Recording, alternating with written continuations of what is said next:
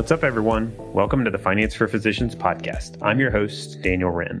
Join me as we dig into what it looks like for physicians to begin using their finances as a tool to live better lives. You can learn more about our resources at financeforphysicians.co. Let's jump into today's episode. Today, I'm joined with my colleague, Jen Quire. In our day jobs as financial planners, our goal is to help our clients use their money to live better lives. It's also the motivation behind this podcast. Through all this, we've had quite a bit of experience working one on one with physician families and have been able to see what works and what doesn't. Today, we're going to be getting into what the key processes are behind using your money to live better lives. What's interesting is that we all work through some parts of this process already, whether we realize it or not. But most of the time, it's ineffective, and therefore, we're not living better. And in some cases, it's actually hurting us. What we're going to be talking about is the right way to do this. So if you're interested in using money to live better, you're definitely in the right place. Jen, thanks for joining me today, chat. Yeah, thanks for having me. Awesome. So we're going to be talking about what a financial plan looks like and how that process works. But before we get into it, Jen, can you give the listeners a little bit of background about you? You didn't tell me you were asking this question. I was not prepared for this. All one. right, all right. If you're not ready, I mean, I just I wanted no, to ask you that. Yeah, sure. So I guess about me, I guess going way back, I studied finance in college at uh, University of Colorado in Boulder. So that was kind of where I got my, um, you know, my start was in college. And throughout college, I had a series of internships in Raymond James and kind of got my first professional experience there. Um, and kind of got an idea of, of what the world of you know personal finance looked like and, and really developed an interest for it there and then my husband's job actually ended up bringing us to Lexington, Kentucky, where I ended up working with you, Daniel, at uh, Northwestern Mutual. So then we worked there from 2009 to 2014, and then came over to Wren Financial Planning. So been here since then. So I guess I've been working in, you know, financial industry in some capacity, one capacity or another since about 2008. Yeah, it's been quite a while. How many years have we worked together? 10 years, right? Since 2009. So, no, yeah, more than 10 11, years. 11. Gosh, crazy. So, we're talking, we're talking about the financial planning process uh, and, and, you know, what a financial plan looks like. It's kind of a, a broad topic and also, you know, varies by person, but we want to try to help the listeners kind of start to understand the steps that it entails and we'll talk through some of those different steps and kind of like what that looks like and maybe throw out some action items and ideas for how to work through that. So, Jen, just I guess from a starting point, how would you break down like what is a financial plan maybe for starters? Sure. So, I think, you know, a financial plan can look different depending on who you ask, but hopefully kind of a, a big picture of a financial plan is a some sort of written document that's kind of your roadmap. You know, what what are your goals? How are you going to achieve them? Do you have a timeline for achieving these? Who's responsible for doing it? Is it you? Is it your spouse? Who's going to keep you accountable? You know, some something that's written and is going to help you, you know, kind of get from where you are today to, you know, ultimately where you want to be. Yeah. Jen's a financial planner now. So that's that's really our job as we help people work through this process of creating their financial plan. And so maybe a good starting point would be to kind of iron out what that process looks like. So I like to break it down between, you know, different, the big segments that we work through. So the first segment is organizing your numbers, your, your financial numbers. The second is clarifying values and goals, kind of like where you want to go, what's most important. The third is analyzing. And the fourth is deciding. And then the fifth is executing on that. And so if we're starting with organizing the numbers, so Jen, like what does that look like? Yeah. So, you know, if you're if you're our client specifically, our organizing meeting, we usually call it our onboarding meeting. And that one we're, you know, we're looking at a bunch of different spreadsheets and we have some account aggregation systems that we look at and, you know, some online share files that we have. So really our first step in working together is figuring out what what you have. What do you what do you already have in place? So we'll develop kind of a basic balance sheet, figure out what, what assets you have, what liabilities you have. We'll help you develop a basic budget Um, you know, where where's your money going? That's always a challenge for people. You know, most people don't know exactly where every dollar is going, but let's at least get kind of a big a big picture, a general idea of where we think most of our money's going. You know, we'll draft an, an income statement or a cash flow statement of you know, kind of what's going in, what do we think's going out, do we have any sort of surplus? Just kind of a, a good starting foundation, you know, and then we'll look at some insurance summaries, some investment summaries, things like that, just so we have a good inventory of what you are, of what you have going on.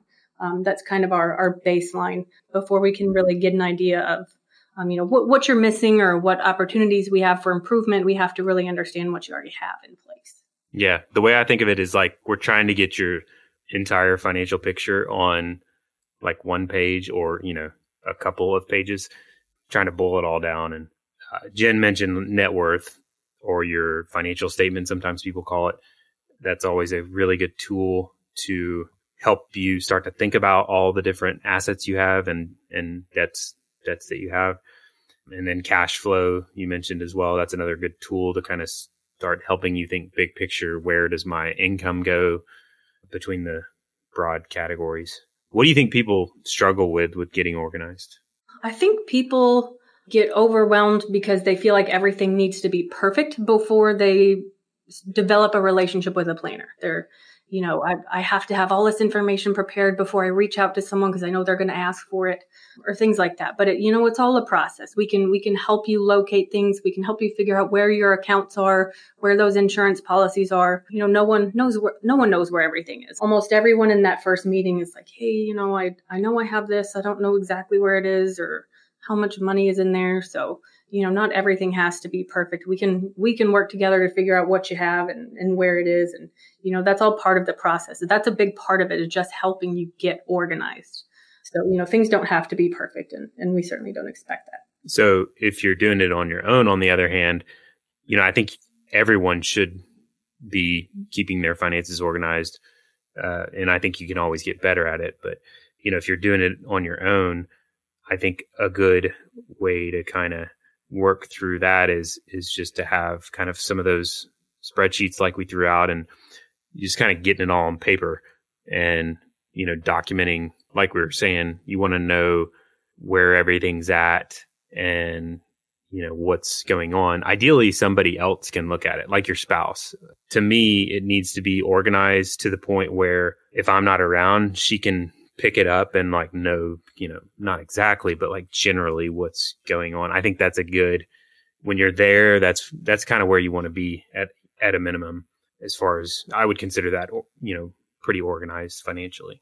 Yeah. And if you can store things electronically, you know, we see that a lot with people with tax returns or disability insurance policies, things like that. Or, you know, I'll, I'll have to find that and scan it to you. Like do things electronically as much as you can. It just seems to make things easier. It's easier to organize. It's easier to share with people. It's easier, like you said, to share with your spouse if they need to access it or, you know, someone else in the case of an emergency just makes, makes your life easier, makes, makes it easier to keep things organized. Yeah. Electronic is awesome.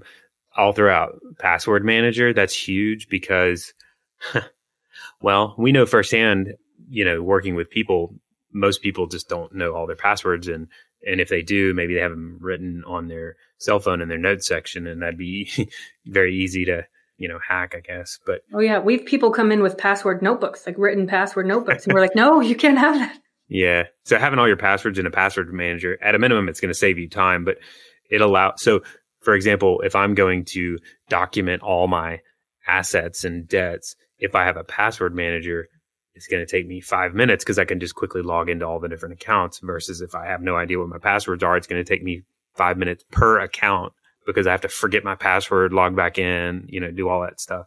You got other tools that come to mind, Jen, on your end that, that kind of to help facilitate that? I think those are the main things. Um, I, I don't know what what other things are out there, but you know, we use Drive at least internally for our files, and and Drive's been a, a great way for um, us to share things um, between at least our employee wise, um, but also with our clients. You know, you can make documents that are shareable and editable between people, so you don't have to. You know, it used to be like an Excel file. You would you know make the Excel file, you would save it, you would attach it to an email and send it to someone, but um, with things like Google Drive, you can make shareable documents where you can just share secure links and things like that. And Um, I think that's an efficient and easy way to to share things with people. So I think something like Google Drive is also a good thing to kind of incorporate in that. So the, the second phase is getting into clarifying values and goals. I would say that's by far the most important phase and it should drive really everything else because it's, you know, starting, it's you defining what's most important and kind of where you want to go with all this.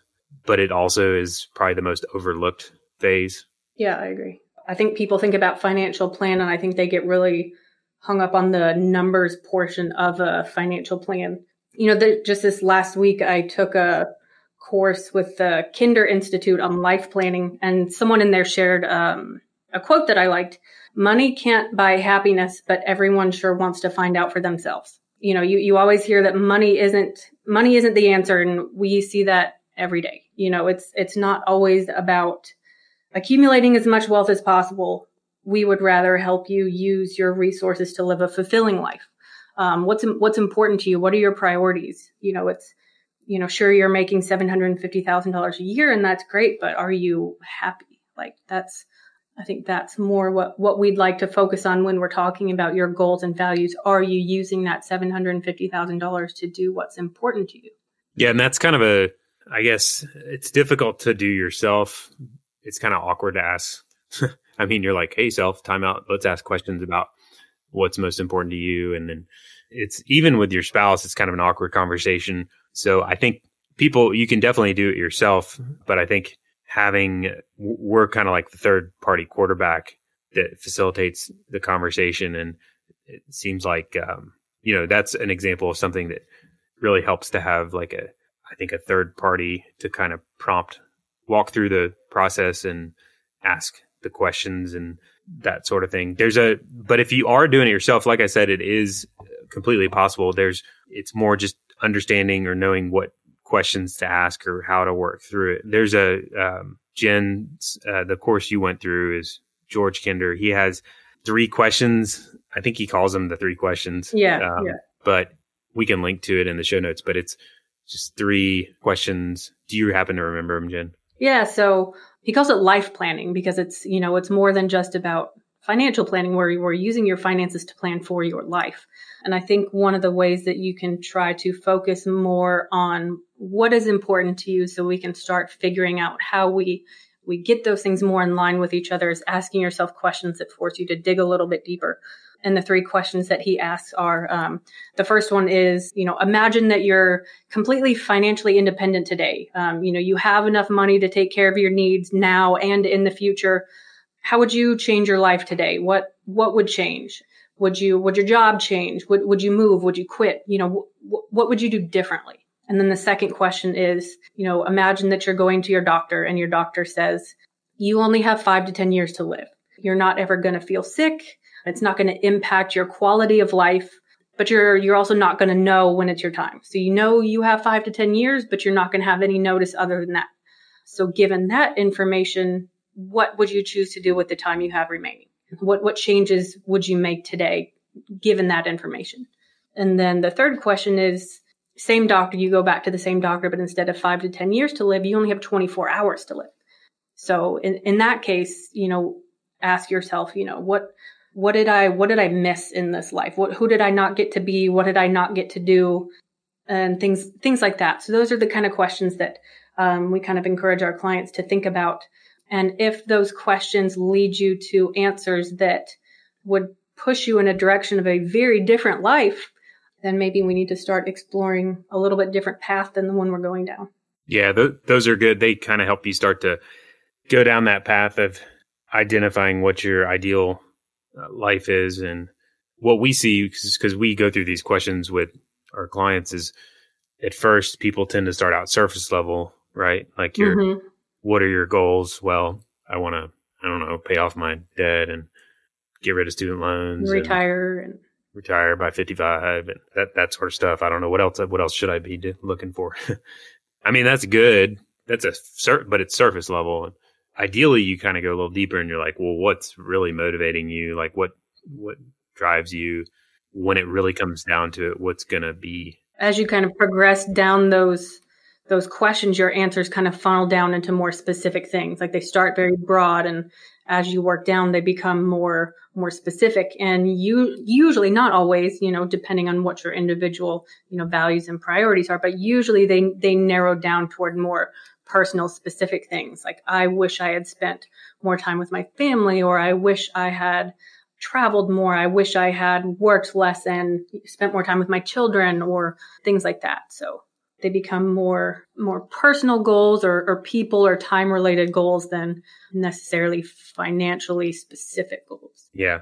In a couple episodes back, Jeff and I talked about aligning time and money with your values, and he had he had a few ideas. Um, I think we also mentioned these three questions as is a potential, but check that out if you kind of want to dig deeper on that end. So the next phase of the process, we get into analyzing. And so these all kind of work together. You have to know where you want to go, what's most important to start to analyze the numbers or kind of the, the different options.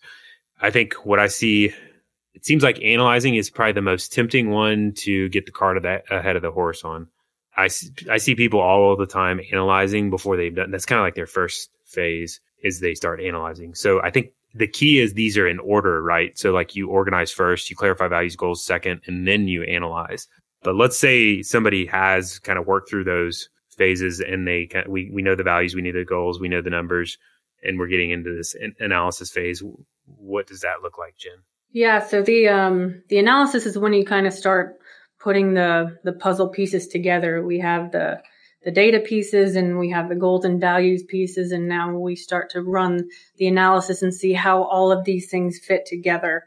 You know, for a lot of these people, it's figuring out when can I achieve financial independence or if my kid wants to go to Vanderbilt, how much money do I need to be saving? How much house can I afford? Or do I have enough disability insurance or do I have enough emergency reserves? So it's it's kind of figuring out how how do we use the resources that you have or the future resources you're going to be coming into to start planning for these things and, and allocating those resources to toward those things. Um, you know, and either we have enough resources to do that or we don't have enough resources to do that and we need to kind of circle back um, and make sure that our, our priorities are in the right order um, or maybe revisit our goals if, if we just don't have the um, you know the wiggle room to do all of those things mm-hmm. I kind of think of it like we're charting out the paths, the potential paths. So mm-hmm. it's like a map, and we're sitting at point A, and we're starting to. So there's a million ways to point B. We're just starting to identify all the different ways to get from point A to point B. We're not like taking a step forward yet. We're just kind of like saying, okay, based on what's most important to you and what your resources are, let's chart out all the different paths to kind of you could take. lay it all out on the table. Yeah, yeah, I agree. And so analysis is very dependent on the goals and the situation. And that's partly why I think it's problematic to make that the first step. When I used to speak more regularly to groups, one of the most common questions I would get is should I invest or pay off debt? That was just a common question. It's a good question, but mm-hmm it's like analysis kind of question, you know? So I always felt dodgy when I answered it because I'm like, well, you need to organize your numbers and clarify your values and goals, but, and they don't want to hear that answer in a mm-hmm. quick.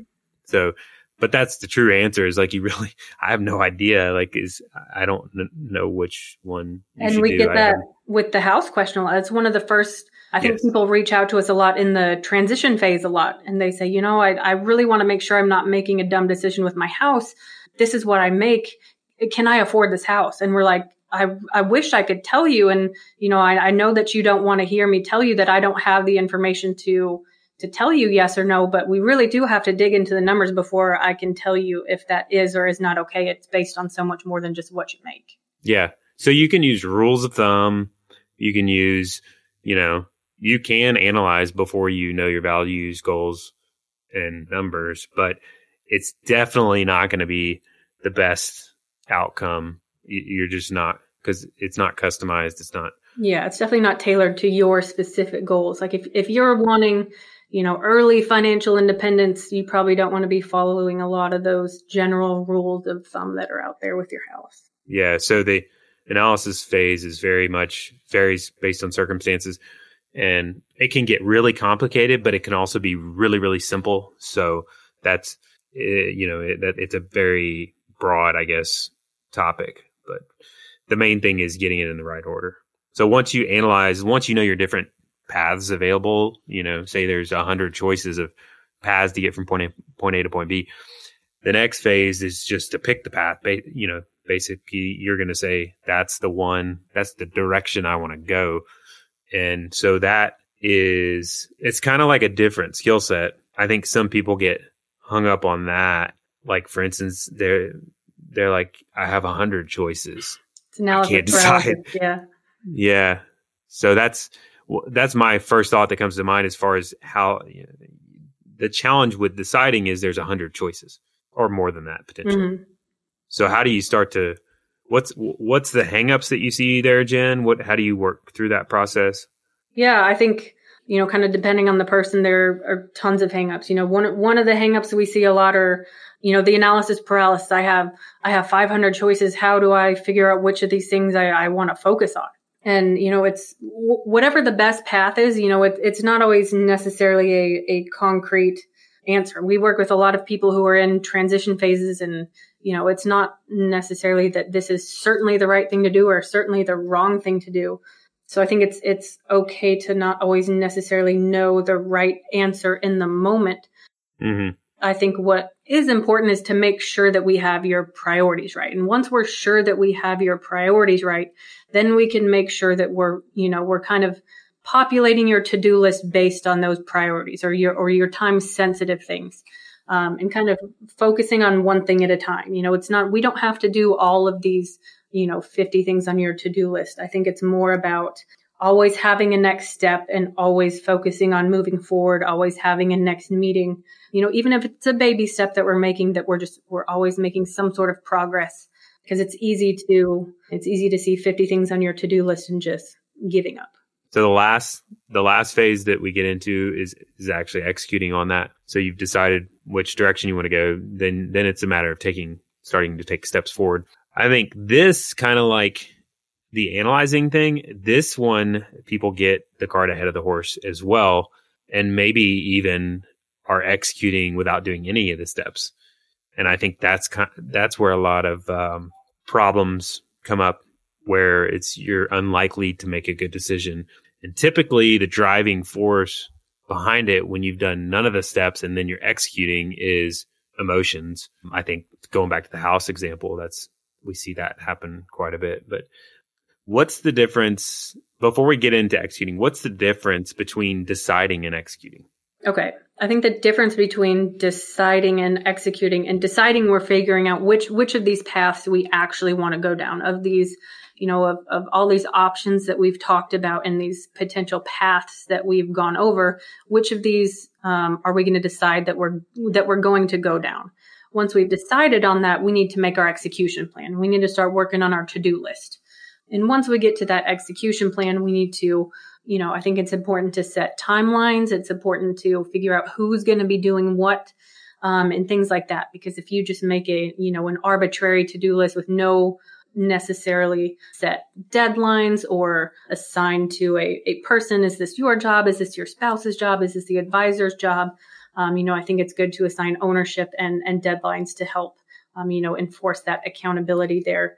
Lots of things get in the way time gets in the way people don't like change and um, analysis paralysis. So you know it's ask for help you know that's that's why your advisors are here outsource things. So there's, you know, a million reasons not to do things, but you know, you use the people that are there for you and Yeah. What I think is interesting about executing is well, first of all, I think it's probably one of the ones people struggle with the most of all of them. They get to all through, you know, maybe they're going through this properly, but then they get to the fifth step and they're like paralyzed or they just don't have the time or they forget about it. And so I think it's the easiest one, one of the easier ones to kind of slip up on. Uh, I also think, like I was saying before, it's one of the it's it's commonly one of the ones where you get the cart ahead of the horse, and so I really think it comes down to working through the process properly, and then asking yourself the question, "What's going to get in the way of me getting it done?" Because if you, and usually you know, you can kind of look at your past and identify what's the hurdles. But my favorite example of this is getting wills because we go through this process with really smart people all the time. We get all the way to step five. Everybody agrees. Everybody decides. It makes all the sense in the world. Nobody gets anything done. or they're like, I've, I've done everything. I just need to sign it. And they just need yeah. to sign it for a year. Yeah. So it is never, it was never executed on. And so it's kind of like, that's worst case scenario because you've never actually, it's like as if you did nothing. And it's like a plan, you know, plan is great, but it actually means nothing unless you actually execute on it. So it's, you gotta kind of have that, uh, you know, also accountability is helpful. That this is especially where accountability, I think, comes into play. Yeah. And I think that's where advisors can come into into play too. You know, like we, you know, I like I have my notary, so we try to extend that service to people and say, you know, we know we recognize that this is a challenge with people. Um, it is it is you know it's a pain for people with a working spouse or two working spouses or one working spouse and four kids at home to get everyone to the same place and sign documents in front of someone. So we so we try to um, make that process a little bit easier for people um, when we can and try to remove as many of those barriers as we can. And I think, like you mentioned, trying to recognize those barriers ahead of time is a good practice. Trying to say, you know, what, what's going to get in the way of us accomplishing these these goals. Yeah, awesome. Well, Jen, thanks for chatting chatting with me and talking through this. Yeah, thanks for having me. As always, thank you so much for joining us today. If you found this valuable, please give us a review on iTunes and share with a friend. Also, check out our website at financeforphysicians.co for all sorts of additional content. See you next time. Finance for Physicians is not an investment, tax, legal, or financial advisor. All content included in this podcast is for informational purposes only and should not be considered financial tax or legal advice. Material presented is believed to be from reliable sources, and no representations are made by Finance for Physicians as to another party's informational accuracy or completeness.